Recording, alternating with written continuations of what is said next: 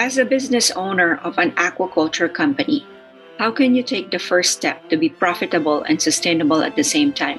That's what we're going to be talking about in these episodes. Hello, and welcome to the Business of Aquaculture podcast. This is the podcast for the sustainable business movement in the aqua farming and ocean ranching industries. This podcast aims to amplify the voices of entrepreneurs addressing the United Nations Global Goals, aka Sustainable Development Goals number 14, to conserve and sustainably use the oceans and the seas. Listen in to fellow business aquaculturists in their journey in this new model of food production of making their business sustainable and help the ocean's ecology while also making a profit all at the same time. Get inspired to learn how even small to medium businesses can make an impact to save the seas, leave a legacy, and have a better quality of life. One of our goals is to take away a nugget of wisdom that will help your business move from the Industrial Revolution to Business 5.0. Our vision is that of collaboration in the aquaculture industry. I'm Lourdes Gant, your host.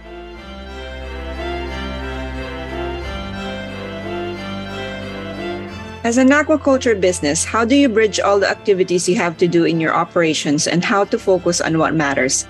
This episode is dedicated to answering that question. So listen in and I hope you enjoy this episode. If you listen to episode 13, season 4, we discussed recirculating aquaculture systems with JLH Consulting. Welcome to season 4, episode 14 of the Business of Aquaculture. This episode, let's welcome Debra Hellbach, who is the manager of the Center for Seafood Innovation. Welcome again to the show, Debra. Thank you. Nice to be here again. It's great to have a repeat guest. Then we can dive in some more. I'm much smarter this time. I've been in my job for a whole year now. she loves helping people make and market good food by connecting them with expertise and resources. She identifies research, market development, and process optimization projects to enhance competitiveness. She has worked for private industry, federal and provincial governments, and as a business owner. Her secret powers are broad experience, amazing connections, and focusing on what matters. Welcome again, Debra. Thank you, Lourdes. I like that you said that you're smarter. Okay. I think you're always smart, but let's see how you got in smartest. yeah. Well, I, I, mean, after, I mean, when I started, I think, when was that? November or something? Yeah, November last year. Yeah. So I, I had only been in my position for about six months at that point. So yeah, I guess I was smart from my past experience, but I've learned a lot about VIU and a lot about the seafood sector while I've been in this position. So in that sense, you know, I'm a little bit smarter. I did a lot of touring around. I think we've had five events now, so quite a few, you know, a couple hundred people have come through or Let's Talk Seafood and Eat It Too events. We've had increasing industry interest in those events as well. And we're planning a seaweed challenge, which is going to be absolutely fantastic. So that's coming up where we're having microbiology students and culinary students joining forces to develop some fermented seaweed products. And then we're going to have a really, really fun event to feature what they come up with. So I'm very excited about that. And like I said before the interview, we're looking at expanding the Let's Talk Seafood series. So, where we held our events at Deep Bay, and we brought in typically around 30 consumers to, to each of our events. We had, I guess, two of the events, we had 50 people come. This time, what we're looking at doing is including other campuses that have culinary programs. So, that would be Powell River, Cowichan or Duncan, uh, Nanaimo, and we're hoping to bring North Island College in as well. So that would give us another four sites that we could do these events. So, so like I say, we should be looking at six, 700 people that would be exposed to what we're doing through the Let's Talk Seafood events. And that's really what we're doing is we're featuring research that's being done towards a sustainable seafood sector. And then we're serving a meal based on that discussion and then we have chefs come out and give a talk on how to prepare that seafood. So we're hitting a lot of marks there. You know, we're demonstrating research that's being done that's of interest to both the industry and consumers to help with public perception issues. and then also to increase consumption by teaching people how to prepare seafood. So That's amazing. Yeah. really well. You actually answered what my first question is going to be. This is the vision for Center of for Seafood Innovation is how to tie up the, I guess the innovation part. You mentioned research and what is happening in the seafood itself, and then bringing it into the masses to see how I call it society 5.0 where it's very experiential it's not just science but there's yeah. actually, you know they get to taste what it's actually happened to the seafood not just from conceptualization but they can the senses are involved is what i wanted to say. So what's happened in the past year is i've really honed in on what we're working on and what we can work on and what's of interest to the industry.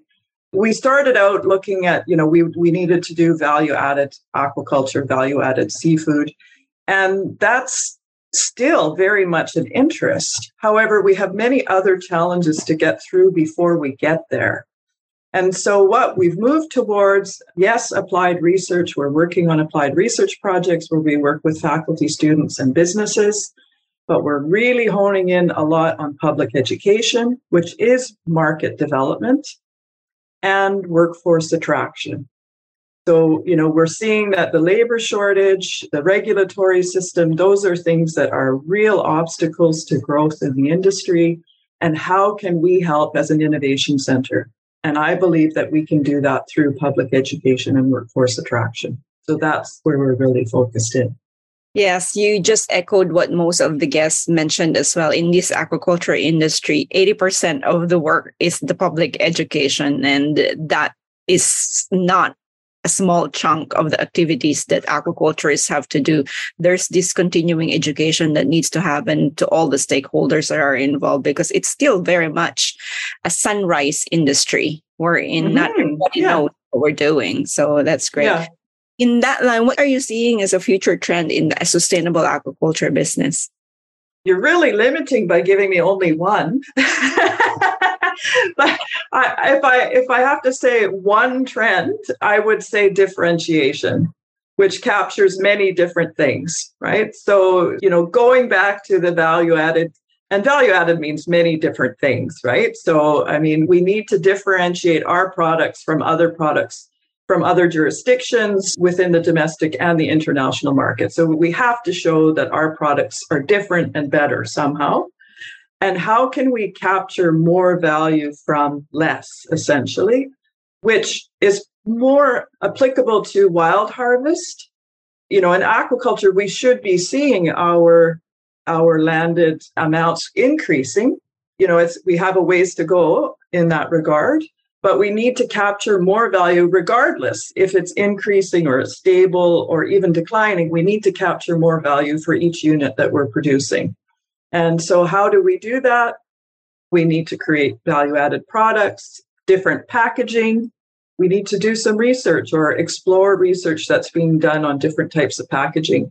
The single use plastic is definitely going to affect the aquaculture industry. How do we get around that? or how do we find solutions? And then creating waste or, creating products from traditional waste products. You know, that's another thing. And are there any new species that we can be producing? Which, of course, comes with all kinds of regulatory issues, but differentiation. And then in that regard, we also have to differentiate the industry from a job perspective. So, how do we differentiate aquaculture from past and current perceptions of you know being low skill hard jobs boring jobs how do we change that so that we can attract people into the industry if we want to attract talent is there any way of bringing in automation so that we can then have ladder jobs where low skilled people can come in and learn how to use the equipment and see a future for themselves what are those options? But we just can't keep going the way we're going now. The industry is not viewed as a top choice for somebody coming in with, you know, looking for new jobs. Or, you know, can we learn from there's been labor market studies done for other sectors. And it's something that I really believe that the aquaculture business sector in BC should be doing is a labor sector market analysis to see, you know, what is the state and what can we copy what can we learn from other sectors to make our sector more attractive to young people, to entrepreneurs, to investors, so on and so forth. And so we can do this labor sector market study through the Ministry of Advanced Education, it, but it's just a matter of getting the industry on board to do something like that. Well, I'm in. Let's do it. I'm glad yeah. the job yeah. from yeah. Well, let's you know let's talk about that because I I have been I mean I've only been here a year and a bit now right a year and a half and I have been talking about this since the day I started.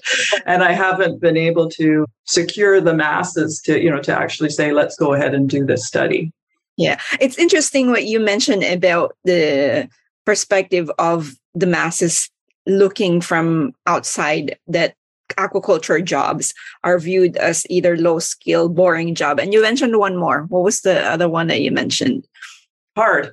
Hard, yes. Yeah. And so when you brought in automation, and it's fascinating actually after COVID hits that we're actually finding people who want to pivot their career looking into aquaculture. In fact, case on point is our new maintenance technician used to be a chef which was wow. and so he wanted to move from what he was doing, obviously, for quite some time, and then just really wanted to start from scratch and was saying that he's really seeing himself long term to be in the aquaculture industry. So I'm very interested in this labor sector market study. So thank huh. you ah. for that out. And I love that example because when we bring in students for our projects, so remember the Oyster Challenge, you came to that, right? And we took the culinary students to the oyster farm and you know explained to them how this could be a job opportunity for them especially you know where we're doing genetic research to produce different varieties and stuff like that. Like a chef with a culinary background is just fantastic in that role. And so that's where this workforce development you know i'm not just talking like it's true. Like you can see that these students these young people when they're exposed and they come with different ideas you know that gets us out of maybe the t- traditional way of looking at things you know? And often when we did the oyster challenge we had quite a few international students in that group as well. And so they were looking at it from the perspective of what they knew from their country and again had different ideas that maybe you know some of these things could help the industry succeed. Certainly if they go into this as a career it would be helpful so yes. great. Excellent. Yeah.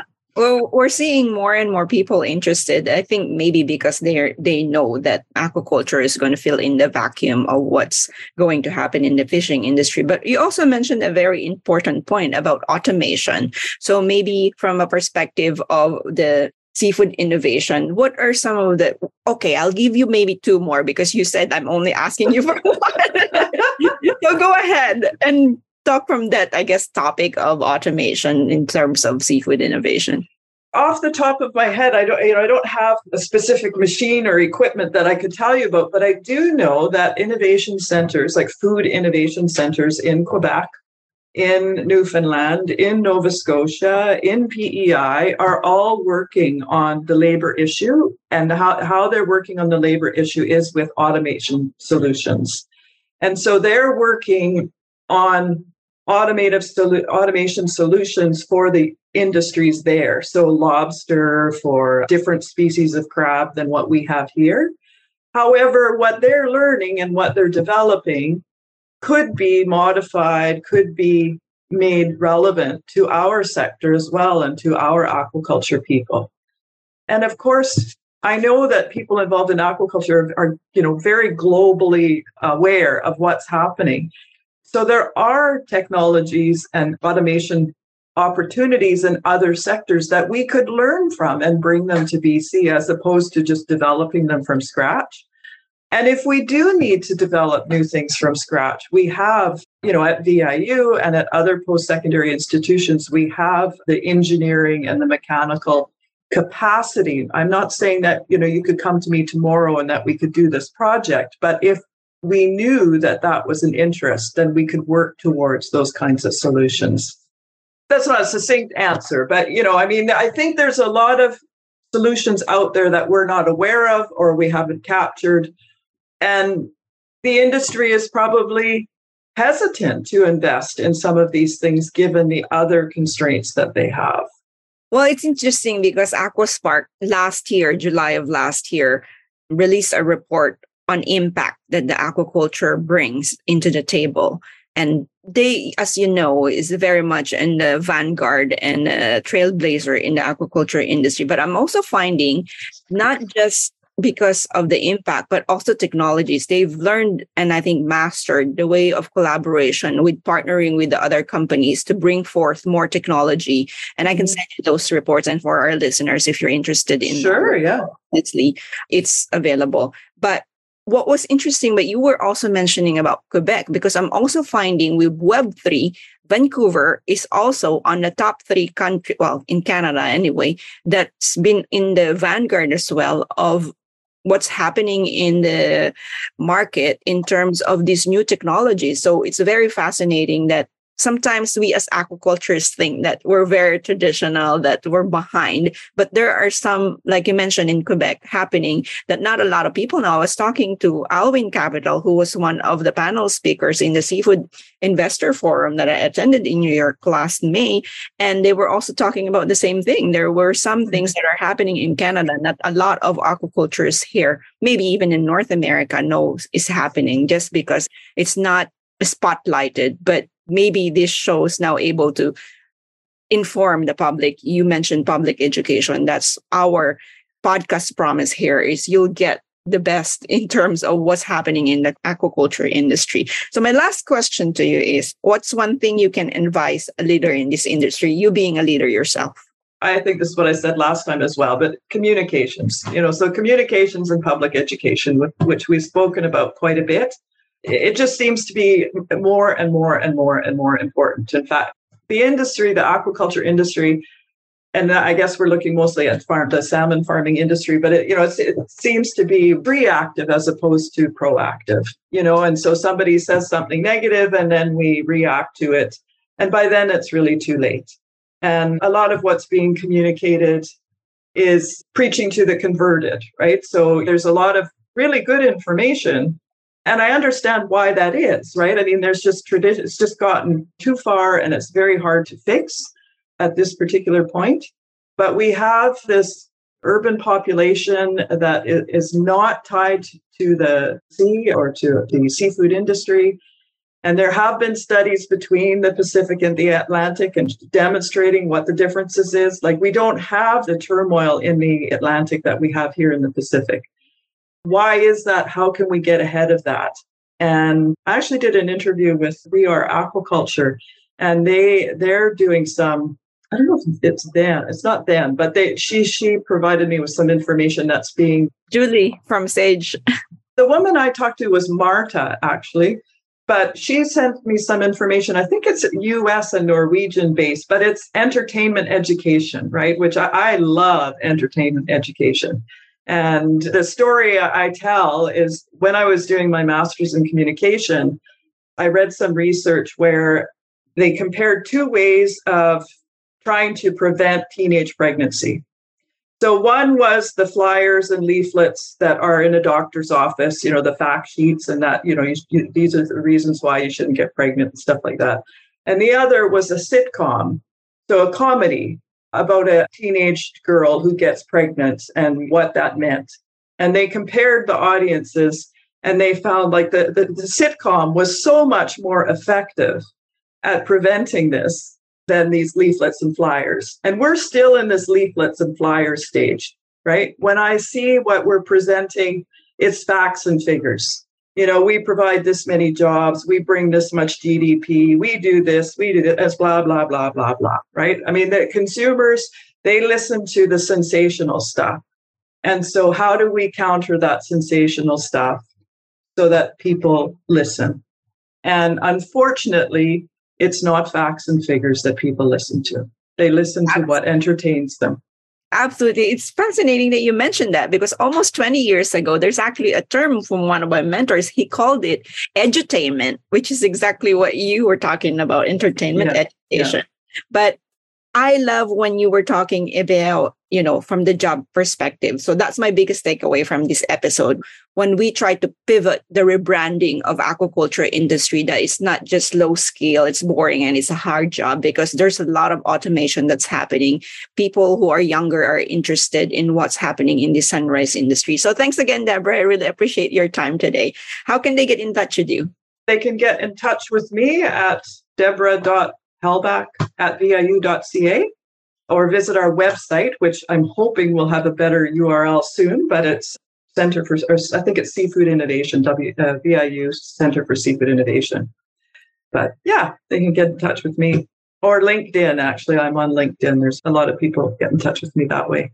Sounds great. Well, thank you again for your time today. To our listeners, remember you help build a home in the Philippines via b1g1.com for every episode. So share away. See you next week. Thanks again, everyone. Thanks again, Debra.